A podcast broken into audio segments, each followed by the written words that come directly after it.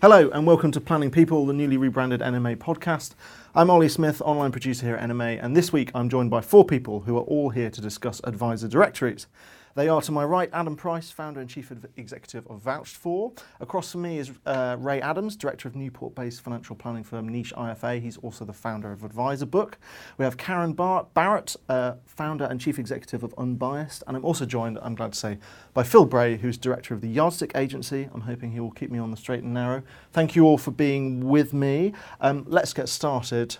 Um, it seems that we've made quite a lot of progress with advisor directories in uh, promoting the, the, value of good financial planning.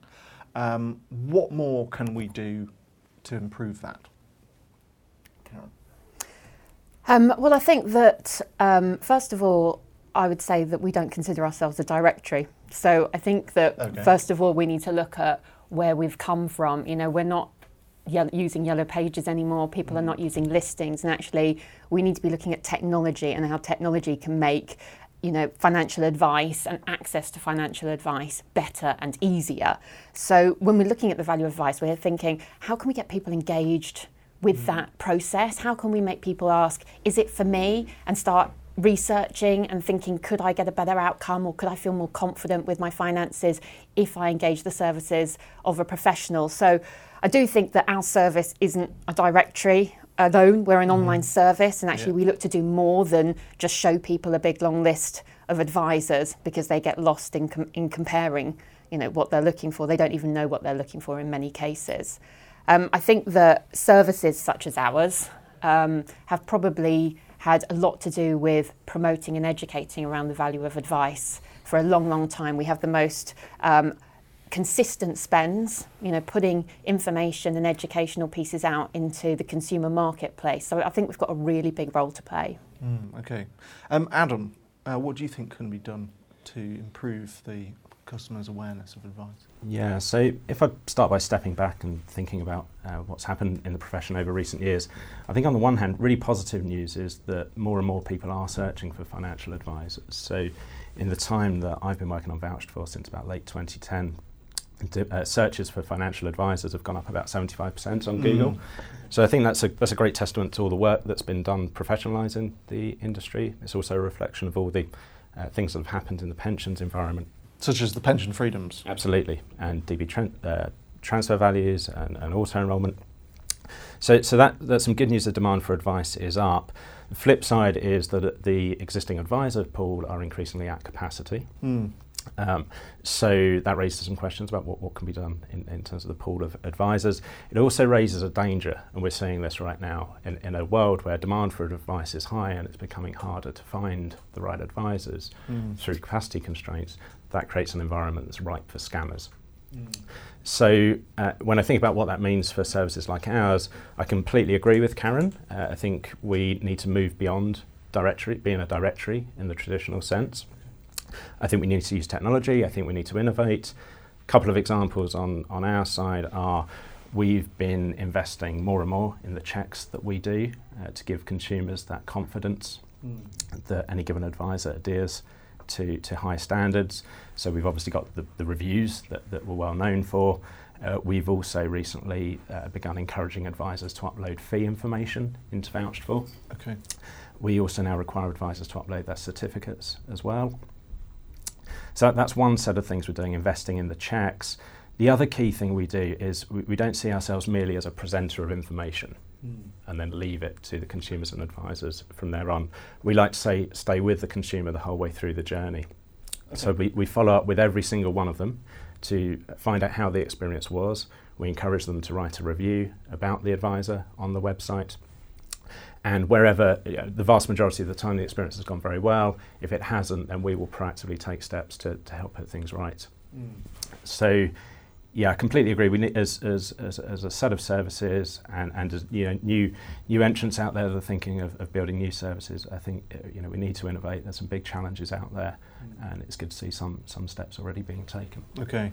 Ray, you founded Adviserbook relatively recently. Yes. Um, you've been in the studio talking about that before. Um, so two mini questions. The first one, you know, why did you do that uh, in the context? You know, why why is Adviserbook needed?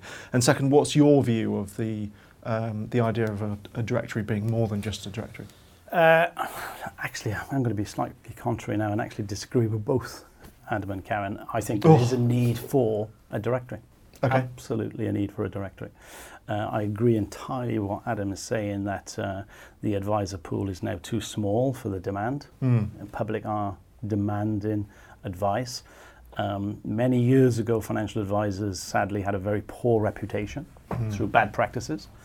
Um, and the profession has tried to improve itself through regulation and qualification, and I think it has improved itself.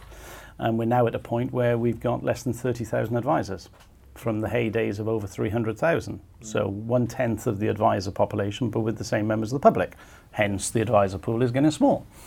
So why did I uh, decide to, to launch Adviserbook and spend £120,000 of my own money and not charge any of my peers to do it? Uh, yeah, I asked myself the question. The it's it, it actually happened one day when we had an inbound uh, email into my office asking if we could assist a client with a specific task they needed to do. And one of my staff replied and said, Yes, this is within our skill scope and, and, and remit, and we can assist you, give us more information. Mm-hmm. And the reply was, Thank goodness for that. You're the 17th firm I've contacted okay. that have said you could assist me. Wow. And at that point, I thought, We are letting the public down. Mm, okay. Okay. I don't think I've got any specific skill set which is great at, uh, at niche. Um, you know, we're pension specialists, but you know, we're chartered, independent, financial advisors, fee-based. We're fairly typical. Why did they have to contact 17 firms before they got one to say yes? So I thought something was missing. Mm. Okay, so I wanted a directory that a member of the public could go on, search for somebody ideally local to them, and let them filter on what they want. I want somebody to talk about inheritance tax, who's chartered, who's independent, and let them filter all the control in the hands of the member of the public. Okay. Just to put some statistics sort of behind that, we've got three ways in which a consumer can contact an advisor. They can call up and talk to a human who will talk them through the options and help them through at unbiased, at unbiased yeah. through the process. They can search the directory themselves or they can be matched using our algorithm. If we're comparing the directory and the matching service, people are 50% more likely to go on and take advice from the matching service than they are in the directory. And the reason the directory doesn't work as well is people fall out. They start putting in their um, their criteria and they get confused by it. You know, if you want a pension transfer and you need a particular accreditation or qualification that you're seeking in that advisor, or you want equity release advice and you're looking for someone with ER1, it just becomes gobbledygook. And once they start looking at a list, they think, how do I compare? Um, and that's where you know testimonials and ratings and things come into their own. But people fall out of that process, and I just think that we need to be smarter than this. You can see other platforms and online services saying. There's a consumer need here, there's a demand for something that's quick and easy. And at Unbiased, we want to use data from all the millions of people we've already helped, mm. aggregate that data and say, for the future people using our service, we're going to use that data in a sensible way to help them through that process. We need them to get in front of an advisor as quick as possible mm. because nine and a half people or more out of 10 who seek advice are really happy with the advice. And when we talk about value of advice, there's no better person out there to drum in the value of advice to a potential client or an existing client than the actual advisor themselves. Mm. So that's definitely where we're going with it. We, we want technology and our data and, and previous experience really to come into its own when we're helping every new contact who hits our site. And to what extent is trust uh, a factor in all of this? Uh, obviously, others chip in on this too, but to what extent is the uh, reputation of financial services front and centre of you know, your agenda in, in trying to engage consumers? Yeah, I mean, trust is a massive factor, and it, it can mean lots of different things. Uh, trust that this advisor is legitimate and is going to give me good advice is one trust that I found the right advisor for my this very specific need, such as the, the, the case that, that Ray gave, uh, or trust that, that an advisor is going to add value to me. It's often hard to understand the value of advice until you've had it or you've spoken to the advisor. So all these things are, are really important. Again, on our side, we, we find the reviews really helpful, uh, both in terms of giving that trust that this advisor has helped other people um, but also in terms of giving more of a, a flavour uh, in, in ways that the client can perhaps empathise with, mm. reading in someone else's words, someone else who's been in their situation, yeah. and, and reading about the stories that, that um, they, those clients have. So, yeah, I think you know trust is massive.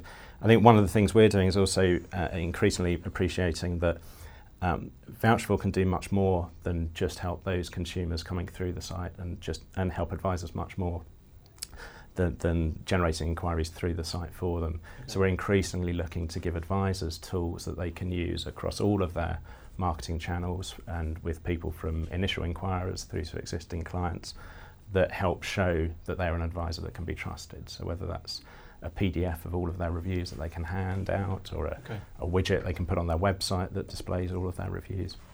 We've got various various tools like that. So yeah, I, I think trust is absolutely key. Um, Karen, you mentioned the word gobbledygook.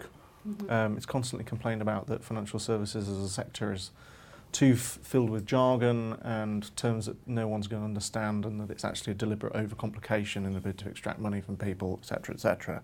Um, what role do the um, the directories plus more have um, in um, debunking all of that sort of gobbledygook?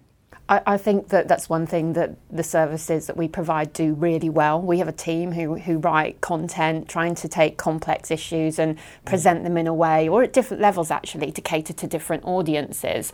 Because our job here is to draw people in. We have a job to um, educate people prior to them going and, and talking to an advisor about what the process might look like, for example two main barriers we see are one, people think advice isn't for them. So that's, you know, we know that in, inheritance tax thresholds are low. People who actually have a plan, you know, there's been the ILC, the Royal London, and our own value of advice reports have, have shown again and again that people who plan to take advice and follow that plan are financially and emotionally better off because of it. Mm. Uh, and the other one is cost of advice. So we've been the Google trusted partner with our um, cost of advice research the past six years. It's a really big barrier. People do not want to sign an open ended check if I walk into a boutique and see a dress there and it's got no price in it, I'm going to come right back out and go to a high street store where I know I can afford it. And people are mm. no different when it comes to advice. They want to know what they're what they're going to be paying. And once you get over those those sorts of um, issues with people and present information in a way that they can understand and feel confident and comfortable taking the next step, you're onto a winner. You know, you're engaging that person. You're going to get more and more people mm. actually going on and taking advice and improving their outcome. Ray, is there anything specifically that you can think of that you, well, guys do? I, I didn't answer on the first question, which was about uh, where, where uh, Karen mentioned gob- gobbledygook okay. and people dropping off. Okay, yeah. well, actually, I think that means we're doing something wrong. Mm. Okay, if we if we can't make the technology clear that the members of the public are dropping off, I think it's the problem of the technology provider, not the member of the public. Mm. Uh, and a great example of that is I'm actually changing my car now on the weekend. I, I, am not motivated by cars greatly. There's loads and loads of gobbledygook regarding cars, pan roofs and 21 inch rims and all the rest of it. But actually, I use a program called uh, uh, Auto Trader, which is fantastic. I can just go on there because I know some of the things that I definitely do want. Yeah, like okay? it's got to be red. And then I can filter absolutely black, and then I can filter it all down. Yeah, brilliant. And actually, that's one of the things I say to my development team we need to get our search and filter functionality as good as the advi- uh, uh, auto trader. Okay, so if we got go- gobbledygook losing clients, we're doing something wrong, in my opinion.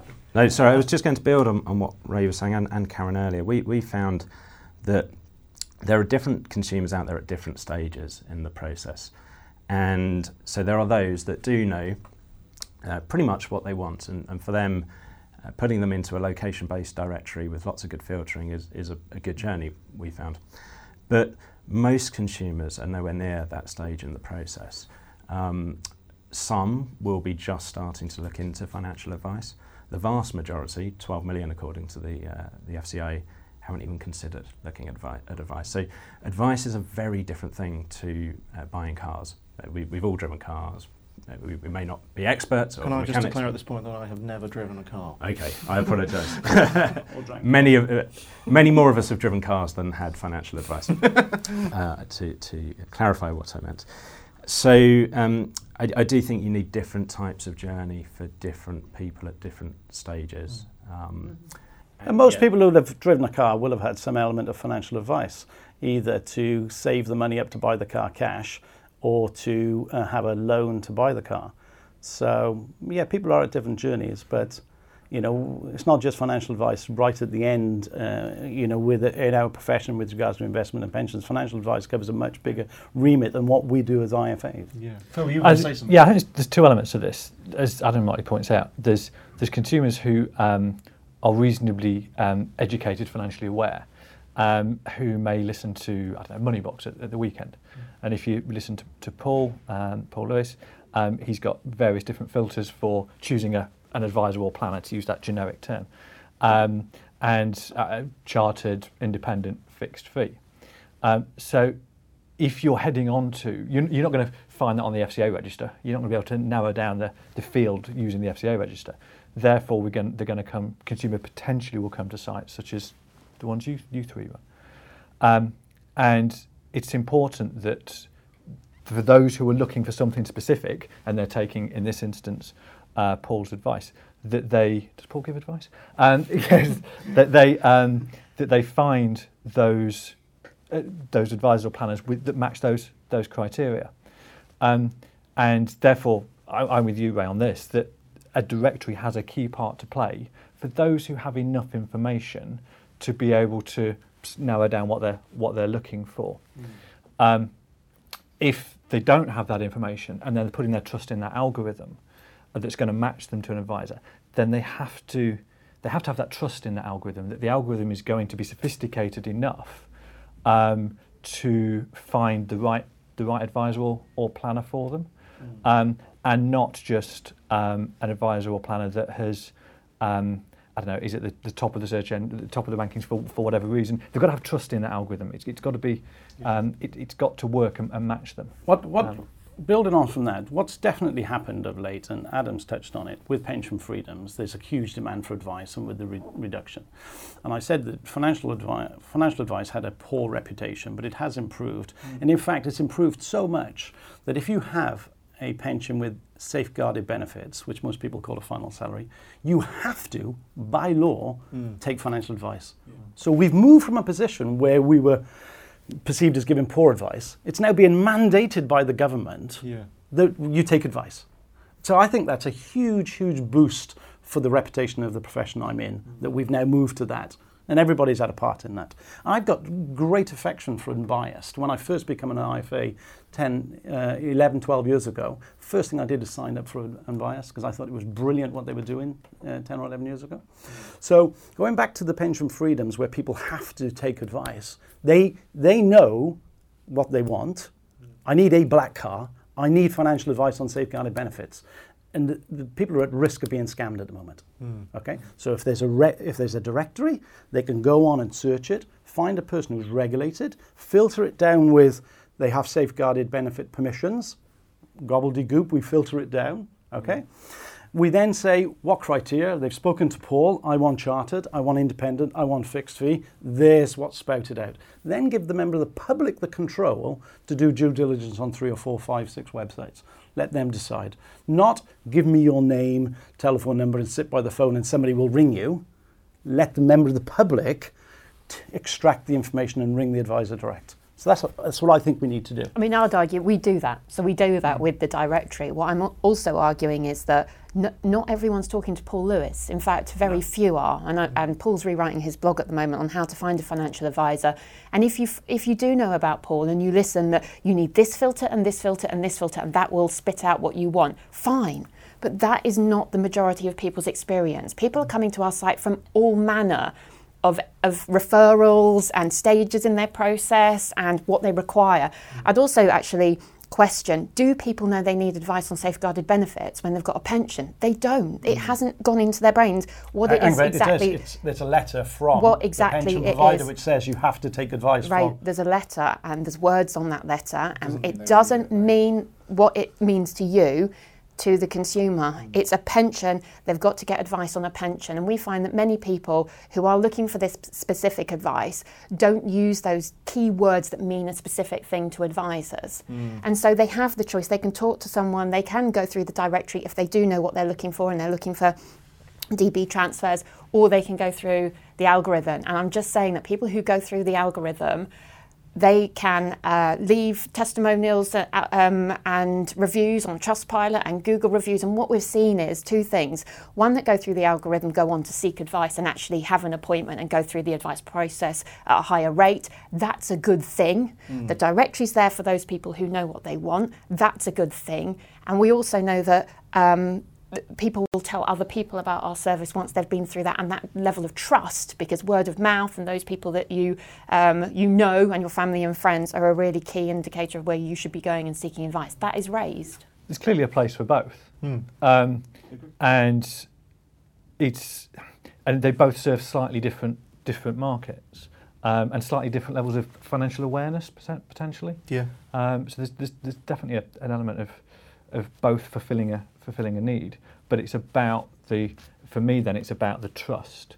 Um, is the is the directory um, and is, is, the directory search a fair representation of what's what's available? Is the algorithm that matches what, what in whatever format? Um, does the, can the consumer trust that that algorithm? You know um, to match them to match sorry to match them to the best, the most appropriate advisor or advisors for their for their need. That's all absolutely correct. And I think we talked around some of the issues. One of the other big issues we've seen is almost the customer service element of once we've got someone through to an advisor, that initial contact has to be reacted to really, really quickly with some level of acknowledgement that I can help you, I can't mm. help you, um, i know, I know that you're there waiting for advice for me, and that's a really key can component. Can you put a time frame on that that you think it should be? Well, we're matching people in 60 seconds, and, and we have um, turnarounds within four hours as our sort of time scale. In terms of if I was running an advisory business, um, you should be on that within minutes. Um, in terms of, I've got your inquiry, someone will be in touch later today, tomorrow, setting the expectation. Mm. And for us, um, and the services I'm imagining around this table, we put a lot of money and effort and resource into getting that person to the advisor's front door. And what we really need is to start um, getting the majority of advisors, some are already doing it, but others are not, we need, as an industry, to have almost that customer service attitude to this person wants advice. I'm not going to let them go anywhere. I'm going to take this opportunity and ensure, even if I'm not helping them, that I've got some, you know, either put them back into unbiased system mm. or refer them somewhere or help them in some way. Because our feedback from customers is if they get to that point and someone says, "Oh, I can't help you," and, you know, we're talking about people with DB transfers, and if it, we match them incorrectly with an advisor who didn't do it, they get really upset and confused mm. by that rejection almost. And I think that we need to work harder as an industry of dealing with people who have actually got through the system yeah. and at that point of contact that's a really big issue and that's why we introduced our advisor rating, which is actually a measurement of, of the um, reactiveness and engagement of advisors with consumers on our platform because we saw an issue in terms of we saw on our Trustpilot scores, people were not feeling that they were getting um, contacted quickly enough. And actually, I saw on mm. Twitter, Phil, you were in, included in this conversation where one of our advisors had gone on holiday and not used the holiday pause feature, and then their their rating had gone down because they hadn't rejected the inquiry, which helps it through the system, yeah, yeah. And, and, was not happy about that. And I'm thinking, but there's a, there's someone here who's wanting advice, and they're sitting in the system thinking they're being ignored, mm. and that's a travesty. Can I just ask about that? You've got um, the, the, the research that we've done shows that the the the the response rating since it was introduced actually helped to um, reduce negativity on Trustpilot for those that couldn't be, couldn't be matched. Um, but the response rating measures the time it takes an advisor to click a button and accept the inquiry. It doesn't necessarily monitor the response rating to the actual consumer and getting in touch with the with the, the with the with the potential client. Um, any so, any way of expanding what you do to make it more relevant to the consumer? First of all, I'll say it didn't reduce negativity, it increased positivity. Oh, fair enough. Um, the other thing is that I think that um, a willingness to engage quickly on the platform at that first point is a good indicator of how they're going to treat a customer. Um, we can always improve what we're doing, and you know, people think of our, our site as a homepage which people come to, and then they go down, triage through these three these three channels. It does not work like that. We mm. could have eight test pages on a homepage. We could have 16 different landing pages for people coming in. We are constantly monitoring journeys and processes, looking for the optimum you know, combination of journeys and information that we're providing to a customer. It's an ongoing thing, and we are looking to match customer requirements to advisors who want that business. We do not want a mismatch. We don't want customers going to advisors who can't help them, and we don't want to be, uh, you know, the customer acquisition tool to not work for our our customers who are the professionals who are wanting inquiries from the unbiased machine. We don't want to get that wrong either. We want an ecosystem that works and is fluid. Um, and, and so, you know, we can always improve. These are um, these are measurements we've put in, you know, always as a starting point, and, mm. and definitely we can improve on that. Um, I'm intrigued by this sort of reactiveness issue. Um, and I don't know whether this is an appropriate comparison, but it feels to me a, a lot as though uh, one thing you could you could compare sort of these the, pla- the functionality of these um, directory platforms with is, is dating apps your dating apps nowadays, you can get a response within seconds, and you know instantly whether someone is interested you in, in you or not. Now that may be, uh, subjectively speaking, you know, un- unjust or unfair, and you think, oh God, you know, he or she doesn't like me. Um, but it, surely there's a lot that you guys can learn from this kind of technology, and I wanted to ask Adam specifically whether you know what your thoughts are on the reactiveness. What, what dating apps have you been on, well, Adam? I, I, think it's a great idea, and I, would love to see Tinder for financial advisors. Swipe right if you if you want. There's the headline. You see, now I've got my headline. And, you know, uh, whether we will build that or not, I, uh, I, doubt. But but it is an example. I mean, you're quite right to bring up dating as an example. That, that it, is, there are all sorts of different ways that dating sites work, from, from that example through to, say, eHarmony, where there's a lot more detailed profiling and, and, clever algorithmic matching. And yeah, I would love to see that, that level of innovation in, uh, in our space as well. Um, in terms of coming back on a, a, couple of the points that were made, I mean, I completely agree. Fil- having the ability to filter is important for a, a, key set of consumers. Not all, not all consumers, but a key set of consumers. And there are definitely filters that have been mentioned here that we don't have currently that we should have and we will have, although we do have the underlying data. So that's a relatively straightforward one for us. And then in terms of the algorithmic matching, again, we give consumers choice there. So you can either, given any set of filters, you can either order the search results by distance, which is the classic way of doing it, or review volume, or our default is basically a combination of, of the two.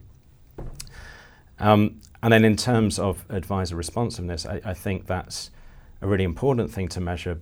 But to Phil's point, it, it's the first thing in a journey we go as far as understanding what happened in, in those initial couple of weeks. So, did you make contact? And for, we, we get 60% of consumers actually tell us what's happened, which is phenomenally high. Mm. In 88% of cases, the advisor has made contact within uh, by the by the end of the next working day. Um, 71% of those who are contacted want to take things further. In about 5% of cases, we need to reallocate to a different advisor for whatever reason, and often we will refund that inquiry if, if we've got the matching wrong. Okay. But even there, that's only going so far. You know, I, would like, I'd like us to be innovating uh, as far as understanding the actual advice that was given. Was it good advice? That, that's the ultimate okay. test in many respects. And for all the talk we've had of directories, when, when you think back on, uh, to some of the recent scams that have happened, often those people were, those advisors were on the FCA register, they were regulated, they were in directories.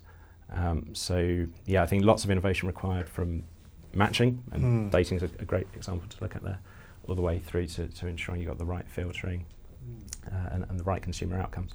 We'll come on to scams in a moment, but um, I want to pass to Phil because Phil uh, always has his ear to the ground regarding uh, advisors using um, these sorts of sites. Uh, I know you have a lot of conversation with uh, a lot of conversations with your clients about them, uh, and I gather, Phil, that you have uh, a big question for each of our yeah. guests. So, would you like to kick off with that? Th- just to put it in context, really, um, the we have 102 clients that we've done business with since we started the Yardstick agency, and almost without exception, we recommend a combination of the three the three directories to um, to our our clients. I can't think of a client that we haven't recommended, for example, un- unbiased to, um, and it's it's it's a combination of the different uh, the different directories to to produce an outcome for that for our client. Um, which is um, often around producing a steady flow of new inquiries using, for example, VouchedFor's reputational tools, etc. Um, but I have regular conversations with with advisors um, about directories, if we can use that term for the for the moment. uh, both clients and, and non-clients. And in terms of Adviserbook, one of the questions that I've, I've had over the past um, so far this year is that Adviserbook's free this year. Um, and I think, unless you correct me, Ray, that the plan is to go to a paid for model next year. And one of the questions I've had from advisors and planners is how can they be sure um, or how can they be confident, not sure, but confident that the, the return on investment they get from their, their membership fees in 2019 uh, will be will be acceptable, will be well, well, hopefully the return on investment uh, will be fairly simple to achieve because the cost is going to be fairly modest, really. You know, all I'm asking advisors is to pay £10 a month for their firm to be registered. You know, so you know, over a two-year period, £240 to be paid in. Um, mm. You know, I think there's a, a, a tremendous there's a need for VouchedFor and unbiased, but VouchedFor, you know, that may cost one just one one inquiry might cost 240 pounds, whereas actually it's two years registration on on unbiased. So, you know, what I want advisors to do is to acknowledge what we're trying to do. Okay, I'm not against these other guys. I've actually got my company profile on unbiased because mm. I think it's very important, and some of my staff have VouchedFor profiles. Okay, because I, I want to go all the way back to the um, the fastest finger button because that really grates me, Be- mainly because it it's it's acknowledging the person who can tick, tick the box the quickest. Bang. Mm. Now the problem is of about six thousand firms, about a third of them are one advisor firms. So if that advisor actually is in with the client, one would assume they're not in a position to actually press the button. Mm. Another 2,200 of the firms, another third or so, are actually two to five advisors. So actually, uh, we're identifying the fastest person to respond, not necessarily the best person. And actually, I don't think we even need to get a position where we need to respond. Because actually, if you go back to what I'm asking for, just give the information to the public and let them search and let them pick up the phone and just ring in a time to suit them not sit and wait for them to be responded to. Mm. Just phone the advisor firm. Fairly simple. So we're creating all of these algorithms to, to time when people are responding. Don't need to. Just give them the website and the, their telephone number and let the member of the public ring them. That's my view. Then, Adam, VouchedFor really interested in terms of the um, the reviews and the the trust that a consumer can place in them, of the veracity of those reviews, um, and also um, the ability to. People often only know they've had poor advice in year, months, years later. Um, I'm quite sure a lot of people at British Steel thought they had perfectly fair advice. I'm sure we'll get onto British Steel. Um, but it was only in months later that they realised that the advice was maybe not as good as it, it could have been in some circumstances.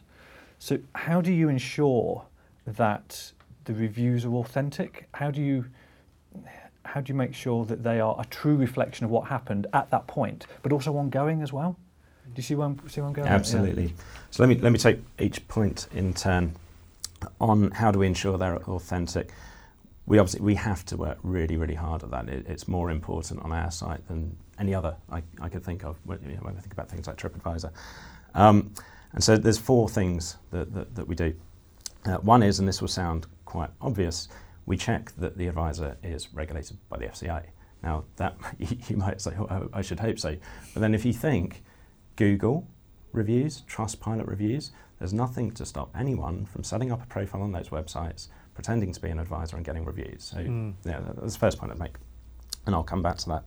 The second thing we do, and, and this is more common across other review sites, is we, we have algorithms that mine lots and lots of data and there's, there's lots of data you can see about reviewers to try and detect odd patterns in, in what's happening.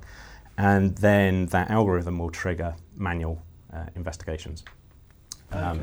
that, that we will undertake. The third thing then is, and, and this again, it, it, ties back to the first point, and it's uh, relatively unique to us, is we have the advisor attest to the validity of every single reviewer before they've seen the review, but they say, yes, this reviewer is valid uh, he is a client or she is a client. Mm. What that means is, should we detect any anomalies or, or, fraud through those the algorithm and the investigations we've done, we can hold that advisor accountable. Whereas if we didn't do that, so would TripAdvisor, etc., you may be able to t- detect reviews are fraudulent. You can't necessarily tie it back to that advisor. The advisor could claim it was a competitor up the road trying to get him into trouble or, or, or all sorts. And then, of course, with it being such a, a heavily regulated industry, there's lots of uh, potential ramifications and consequences for that advisor should they have, have, tried to mislead us. And then the fourth thing is we, we don't just take reviews from existing clients. As I've mentioned, anyone that comes through the website, we'll be back in touch with them. We'll be encouraging them to, to leave reviews as well. So, yeah, we, we, we do everything we can possibly think of to, to ensure the reviews are as authentic as possible. On the, on the point around how useful are they, um, is it not the case that sometimes clients need to wait years uh, before they know whether advice was good or not? Mm. Uh, a, a, few things I'd say there. One is we ask clients to review and rate across three dimensions. Quality of advice is one, service is another, value for money is another. I think certainly on service and value for money, you can judge those more quickly and more, more readily. Um, we also ask the client and display this information. Uh, we ask them, how long have you been a client of this advisor? So some reviews you can see are from clients that uh, have been clients for 20 years, others uh, shorter term. We also ask lots of information about the client, so anything from age to wealth to their perceived financial expertise, and, and we display all of that information as well. So yeah, we've worked really hard to, to make the review system as, as robust and helpful as it can possibly be. Um, it doesn't stand in isolation. We do the FCA checks, we do the qualification uploads, we, we now do the, the, the, fee information as well. And uh, you know, I think we need to do more, um, but that, that's where we are currently. Mm. Cheers, Adam. Um, in terms of unbiased, um, I don't like I say I'm racking my brains. I can't think of a client that we have have that I've not recommended to go on unbiased as a part of their marketing marketing mix. Um, however, the, the feedback I get is the return on investment from all the directories. I think is, is excellent if you if you look at it in the in the long term. But the feedback I get from advisors and planners about unbiased, almost without exception, is frustration in the way concierge inquiries or matched inquiries, uh, their ability to, in inverted commas, win them, the fact they go within seconds um, and it is it's hugely frustrating for advisors and planners. And my concern is that they're focusing on that rather than all the other good stuff that you, you, you do. So I just wonder what your plans were to address that. Well, Ray's just said, you know, he feels that that inquiry should go to the best advisor, not the you know, not the person who's won it the quickest. Well, it's actually the other way round. We matched before we sent the inquiry out, and we sent it to the best matched advisors. That was done on a level playing field where that inquiry goes out at the same time to those advisors, and people are, yes, competitively winning mm. those inquiries to those people who are a, a, a single uh, man offices, you know, admin staff, can they do something about um, accepting those inquiries? Um, can you ensure that your profiles are, you know, properly indicating specifically the type of customer you want to be winning, so that your direct inquiries are higher and you're getting your inquiries through that route, if that's where you want your new business to come from.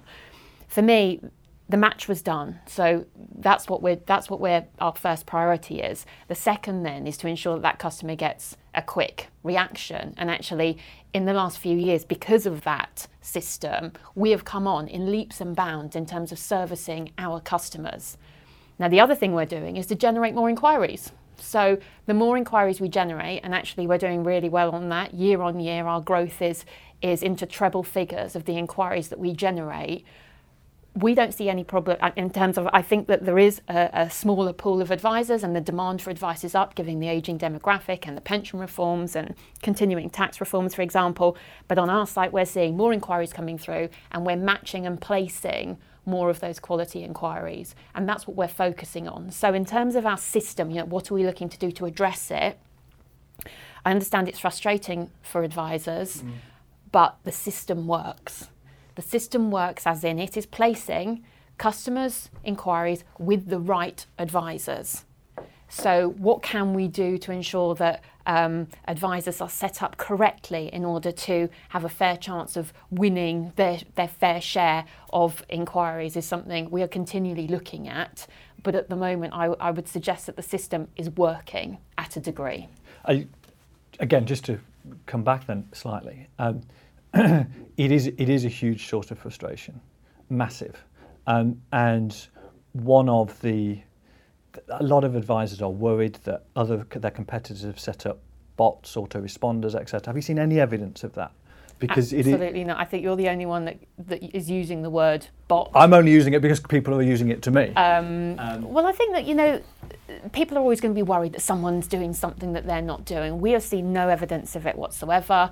Um, we are continuing. You know, as I was explaining before we started this podcast, we um, currently work in, in five markets now um, financial advisors, mortgage advisors, solicitors, accountants. We launched into the care market two months ago, and we've got two further launches this year. And what we are looking at is people.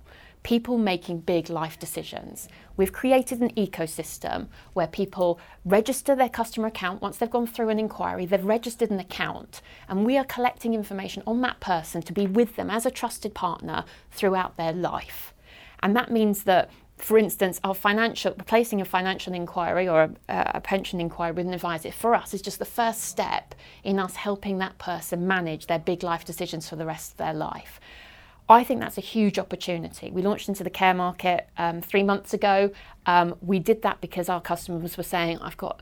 you know, I'm looking at long term care fees planning. I'm worried about sort of the end of life financial planning. We then decided that we would move into um, connecting um, people with um, in home care.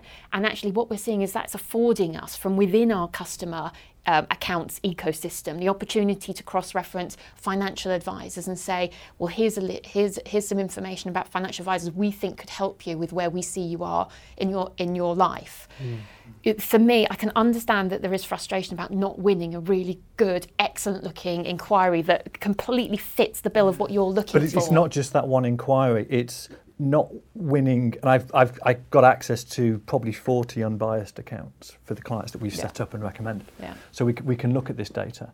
Um, and it's, it's almost winning any um, and seeing them go within 60 seconds. Um, and it's it is, I can't emphasize enough how frustrating it is. Yeah. And if I use the word bot or autoresponder, it's only because people have used it to me. Yeah. Um, well, possibly it's to do with the fact that we have thousands of, of, professionals on our service. We're a nationwide service. We have lots of yeah. people using our service, probably more than both Adviserbook and, and VouchedFor because yeah, sure they have different propositions.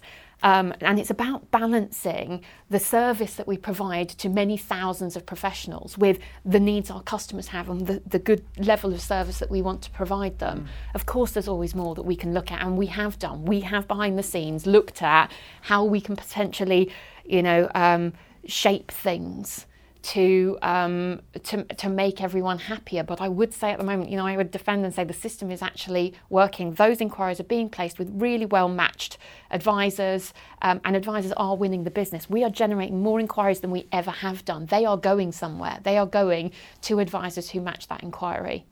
Yeah, you're right. They, they are going somewhere. Um, it's just um, not the advisors that we speak to in terms of the, the matched inquiries. Mm. Um, do you have any plans to reduce? I think from memory, I've been told previously that they are generally matched to about five advisors. Yeah. Have you any plans to reduce that to try and spread, make things a little bit more even? Because the, the other thing that's obviously a problem as well is whilst you send it out at the same time, yeah. it isn't always received at the same time. Mm. Um, and it's, it's, a, it's a, flog a dead horse, but it, it is huge. I can't emphasise how frustrating it is enough for advisors and planners. We can't we can't manage when they're received. No, you can't. We, we can send them out at the same time. Um, we have tested different things in terms of different numbers, from five down to three. Then we find there's an impact on that customer if three people aren't there and don't accept it. They get left for longer. That's mm. an issue. We've tested taking if someone accepts an inquiry, take them out of the pot for a 20 minute, an hour, for example, so that the next inquiry doesn't go to them. But it's it's all those little things that we are trialing and testing all the time. You know, I wouldn't you know, it's quite interesting when I talk to you, Phil. It's like you've made this change on your website, and I cannot stress highly enough there is no change on our website that is um, permanent you know, things are moving and changing constantly at a faster speed than ever before as we hone and tweak those conversion rates, those acceptance rates, um, even, you know, work around sort of AI, understanding when someone puts information in an inquiry, what do they really mean? What actually happened to those people? Um, we opened up our customer account system at the back end of last year, and we have over 100,000 people logged into that customer account system now. And that provides that data for us that we can look holistically at data to understand when someone says they're coming through with a 100 grand pension and they actually ended up having 10 100 grand pensions and it was a million pound inquiry and vice versa, who were the best people to accept those inquiries? Who, where was the best advisor? And continually working to ensure that those people, the, the hundreds of thousands that come through us each year, we take information from that and we work on it to improve the outcomes for those in the future. And it is an ongoing project and it will never be finished. Yeah. But I'm hoping that we will continue and improve as we go on. And it's, it's interesting where you, you referenced that.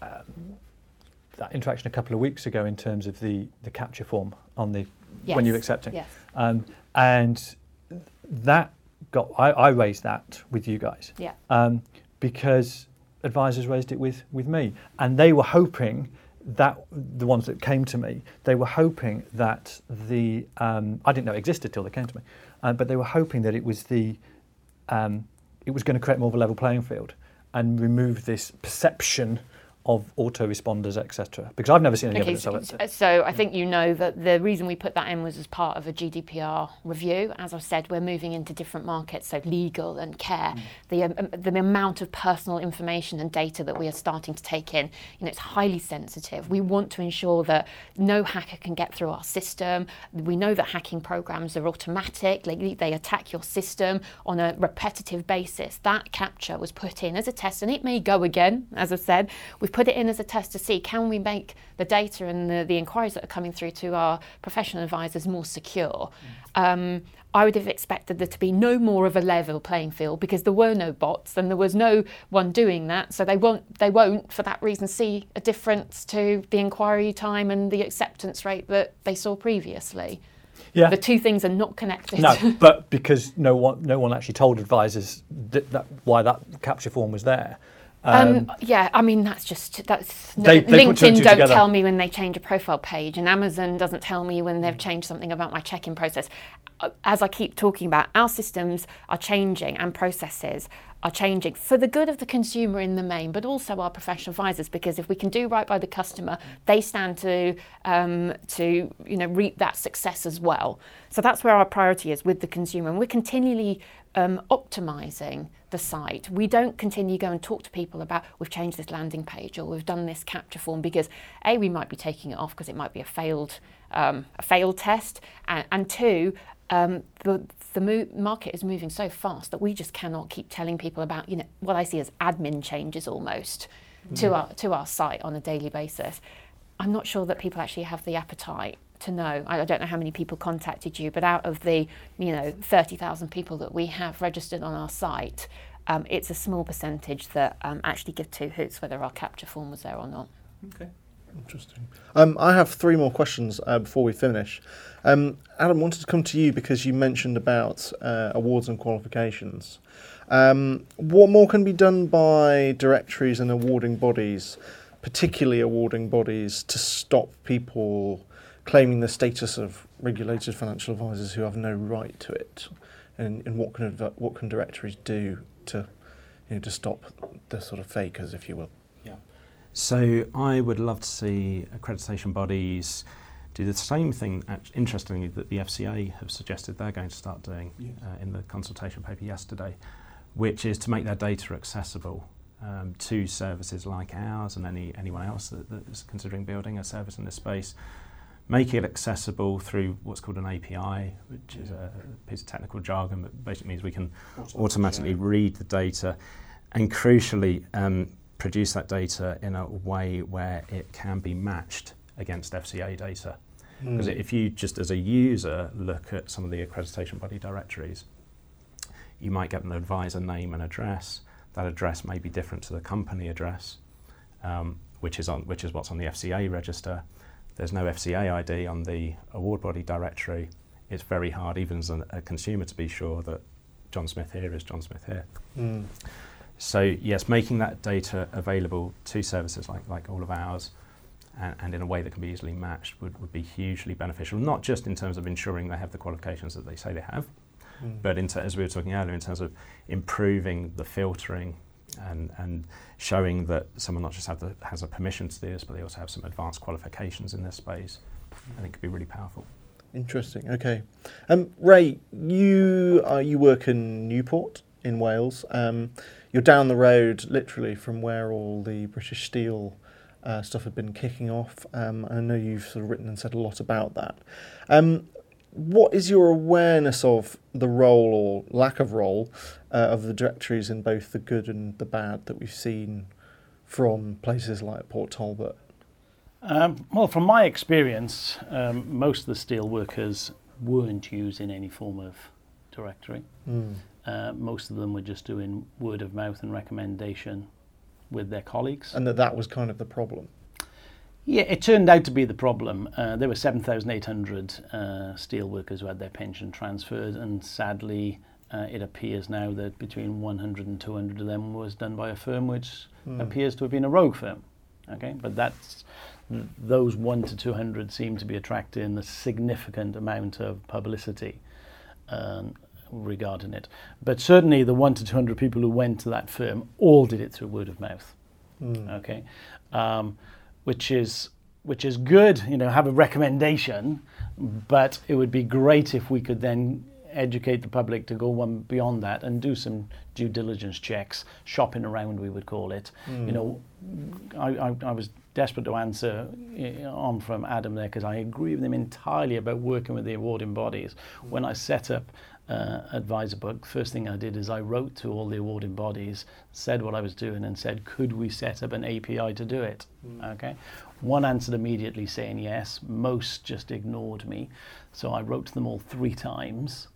Most still ignored me.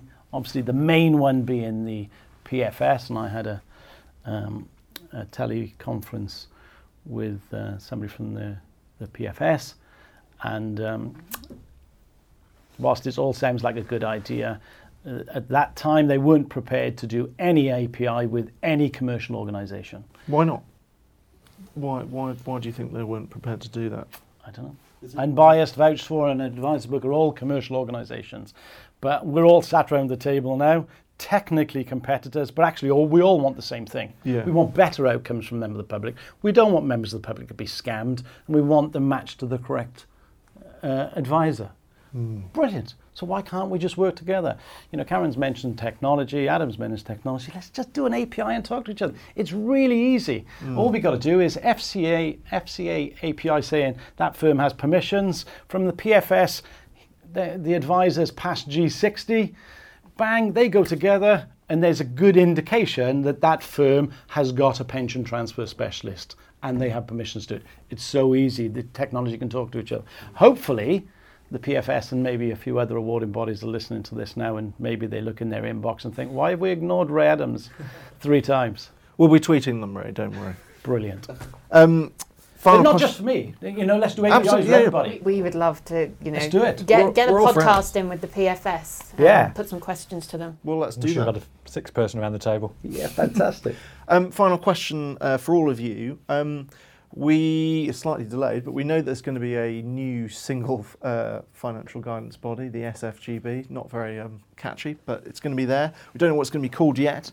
Um, surely there must be a role there for the directories to work with uh, that government organisation and uh, you know advertise to consumers so that they can be put in touch with financial advisors where that's appropriate. Um, have have any of you had any engagement with the government about that, or do you have any plans? And if so, why? And if not, why not? Shall I go first? Yeah, yeah, go for it. Again, I think there may be some alignment on this point. So, haven't spoken to this body. The, the new CEO is yet to be appointed. Yes. But from past experience with, with some of the constituent bodies that are going to form this body, I think there's two there's two things I'd really encourage them to do. One is move away from an approach of liability minimization, by which I mean, again, for, for some customers, putting them into a directory is, is the right, um, right, right service, right journey, but for many it's not. For many, they will get lost, as we've spoken about. Mm. Um, have, an appro- have an approach of maximizing the, and, and enhancing the consumer outcomes. And make that the goal. The current goal that's been proposed by the FCA yesterday with the new directory they're launching is around usage of the directory. Well, for me, that's not enough. It's one yeah, thing for yeah. people to use the directory. The key question is what happens as a result. So, point number one: have, have that as your goal around signposting advice. That, that um, maximum number of consumers get good outcomes. Second is work with the private sector, encourage private sector innovation. Um, the historic response I've had is that they, um, or, or, bodies such as the, this new one, do not want to advantage one commercial uh, entity over another. Of course. So if they recommend a voucher, that could disadvantage unbi- uh, disadvantage unbiased or vice versa. Uh, throw, throw that out the window. I would say set goals, set standards, encourage the private sector to raise its game, to innovate, to compete, to meet those. Mm. I, I, would say that it's interesting um, that the Money Advice Service came out with their own directory. So they generate their funds from the, the, the providers and the advice uh, professionals. We generate our funds from the advice professionals, but we can't be used because we're commercial and they're not. And they have a list which is not very good mm. on their site, and they think it's better than the innovative other services that are available. Um, when Money Advice Service was setting up their directories, they spoke to us. I'm sure they spoke to Adam at the time. Um, I know they spoke to Operatura or Lead Tech and other people who were in the directory business. And from what I can see, they learnt about what we were doing and they went and did a poor version of it. Mm. They don't promote to the same level as unbiased. They're not in the places where consumers are looking. They do have, so Money Advice Service looks at debt and more financial capability. They're not our target market anyway. Mm-hmm. Uh, the pension area absolutely is.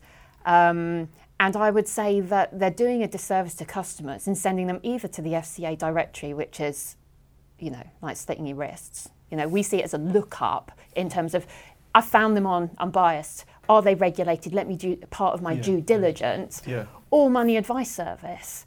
Um, and it's just not helpful. Yeah. It's really not. Now, I've dealt with Hector Sants uh, in his capacity at Money Advice Service. I know he is um, part of the team that's cre- uh, cre- uh, he's heading up the team that he's creating at this new body.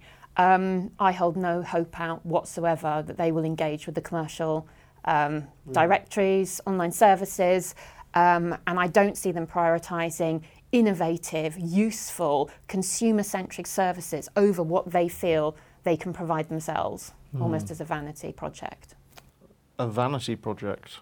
to appear to be doing something whilst yeah. not really. Yeah, I mean, look, let's so, so the the marketing spend and campaigns that the FCA has put money behind in terms of RDR or changes in the advice sector, mm. uh, nothing. You know, absolutely nothing has been spent on raising awareness around you know the value of advice and um, how people can be better off. Now, advice isn't for everyone. There's a particular target market that we're looking at, but can outcomes be improved?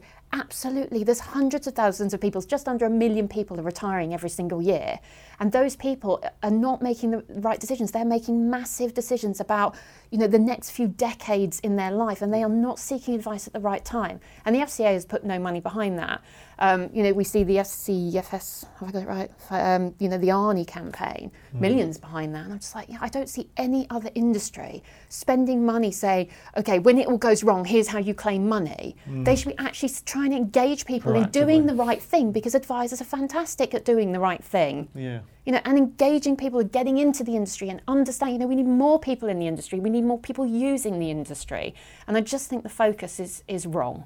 Do you think there needs to be some kind of marketing campaign where Arnie is there saying, you know, stop trying to be tough, no, stop get, trying to get rid of Arnie, yourself. get rid of Arnie. He's literally giving me nightmares. I think it's a horrific ad, and I think it, people only remember it because it's so bad. Now maybe that was the strategy, mm. but um, I'm sure everyone around this table would back and support a campaign led by the FCA where we actually look at the positives, where we aggregate all the good work. You know, I mentioned the uh, uh International Longevity Centre's done some research with Royal London about the value of advice. We've done our own reports. Um, VouchedFor have done some work around cost of advice. We do that um, regularly. Um, we know that it's something that people are really interested in transparency around advice costs and the process. That's where our focus needs to be. Um, and I think the people around this table are innovating at a level and a speed at which we never have before in terms of making services applicable to customers. And I'd really love to see, you know, the FCA or whatever body it is, the new body, work together with us. We're brimming with ideas. We would love to work with someone, but my past experience shows that they are not interested. Mm. And actually, I'm not sure that I would engage at this point, given my past mm. experience, because they, they suck out all the information about what you're doing and the innovation, which you readily give, hoping to move something forward for the customer, and then and then you're ignored. Mm. Any more for any more? Well, let's leave it on a positive. The FCA are going to keep the register and they're going to make it more user friendly and, and more searchable because up, we to welcome now, up, up to now it's rubbish. but it's going to be better. So that's that's good. Uh, but I think that was probably done in response to all what happened with British Steel, Frank Field getting involved. Yeah. So what it does mean in response to Karen is actually if we can shout loud enough with a unified voice, actually they do sometimes listen because the FCA register was going to be pulled and it was going to just go to senior managers. Yeah. Now they've cancelled the pulling of it and in fact they're going to enhance it. So maybe we need to involve a few louder voices as well. Mm. Phil, any final thoughts? I completely agree with what I've just heard from Ray and what I've just heard from Karen. The the the, uh, the government, etc., have a very poor history of campaigns. We had a, a big fluffy monster, and auto enrolment, and then we had Arnie on the Workie. yeah Workie. That was it. I was desperately trying to think of the name. Um, and you guys are light years ahead of way ahead of where these these guys are. So they, they should be engaging with you guys. It's great that they've listened and are now beefing up the FCA register. I'm looking forward to seeing what that looks like. Um, but they should be they should be engaging with you guys. Great stuff. Um, well, that seems like an appropriate note on which to end. Um, thank you to all our guests. Thanks, everyone. It's been great to have you here. Um, I think you'd all agree that's been a very interesting discussion. Um, do join us again next week for another episode of Planning People. But in the meantime, you can check out our back catalogue on iTunes or on the podcast platform of your choice. Don't forget to subscribe and leave us a lovely review if you have the time. So until next week, thanks and goodbye.